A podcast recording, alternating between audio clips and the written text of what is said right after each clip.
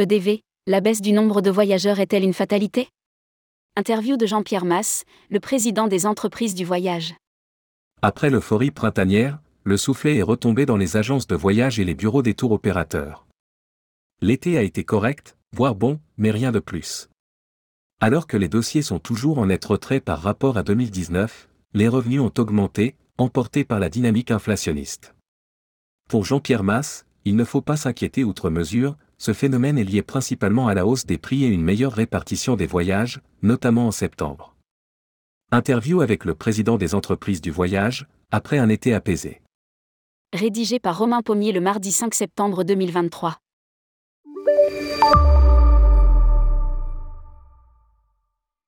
Tourmag.com Les agences de voyage et les tours opérateurs font leur rentrée cette semaine. Quel est le bilan de l'été pour l'industrie? Jean-Pierre Masse, l'été a été correct du point de vue de l'activité, et les perspectives de l'automne sont bonnes. Il n'y a pas eu trop de vagues ou de problématiques particulières. Tourmag.com Il était possible de s'attendre à un meilleur exercice? Jean-Pierre Masse, au regard des chiffres du mois de mai et surtout des perspectives de l'été, nous aurions pu imaginer que beaucoup plus de Français partiraient en vacances par l'intermédiaire d'un opérateur de voyage. À lire, climat, les modèles classiques du tourisme ont été chamboulés, selon Olivia Grégoire. Finalement, il n'y a pas eu plus de clients que l'an dernier. L'absence de progression est due principalement à l'inflation, c'est ce que nous observons. D'après nos derniers chiffres, le nombre de dossiers est similaire à celui de l'année dernière, en revanche le chiffre d'affaires augmente sensiblement.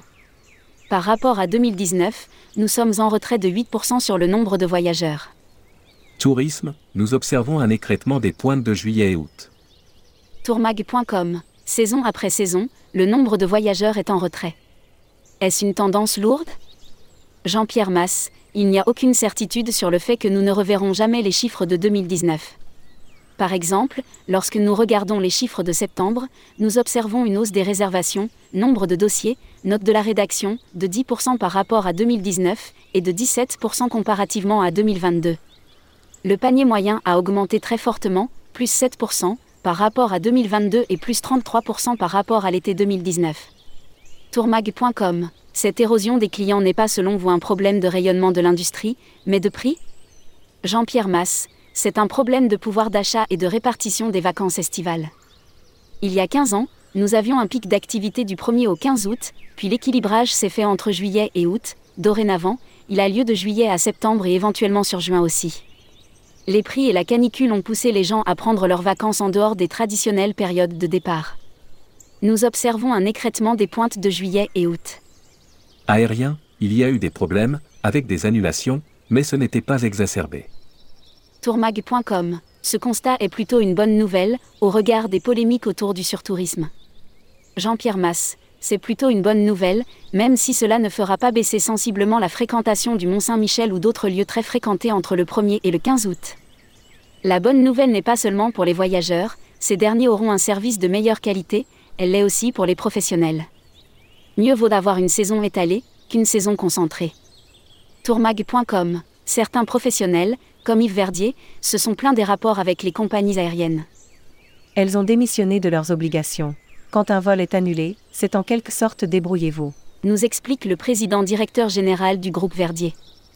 Vous a-t-on fait remonter des problèmes par rapport à l'aérien? Jean-Pierre Masse, il y a eu des problèmes, avec des annulations, mais ce n'était pas exacerbé sur la haute saison, comparativement au reste de l'année.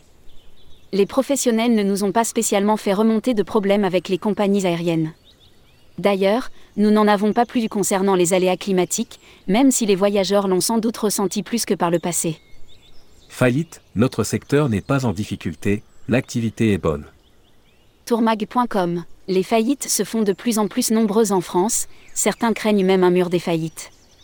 Est-ce que le tas de sable déplacé par l'industrie touristique peut entraîner une cascade de faillites?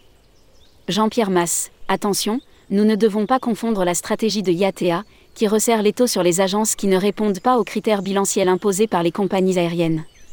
Elle ne resserre pas les taux sur tout le monde, pour l'instant. Pour ce qui est du PGE, le rythme de remboursement s'opère correctement. Concrètement, il n'y a pas eu une augmentation sensible des dépôts de bilan des entreprises qui devaient faire face à une dette Covid.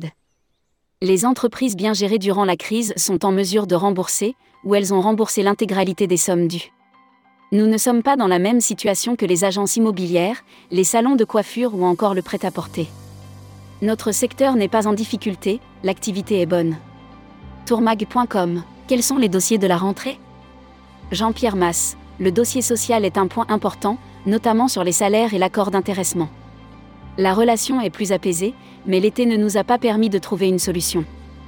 Nous devons aussi gérer les problèmes techniques inhérents au lancement de l'offre Wigo, alors que leurs systèmes ne sont pas prêts. Ils ne sont pas au point, ils manquent des fonctionnalités. Ils veulent que cela soit prêt fin septembre, sauf que nos adhérents nous disent qu'ils ne sont prêts. Publié par Romain Pommier. Journaliste, tourmag.com Ajoutez Tourmag à votre flux Google Actualité.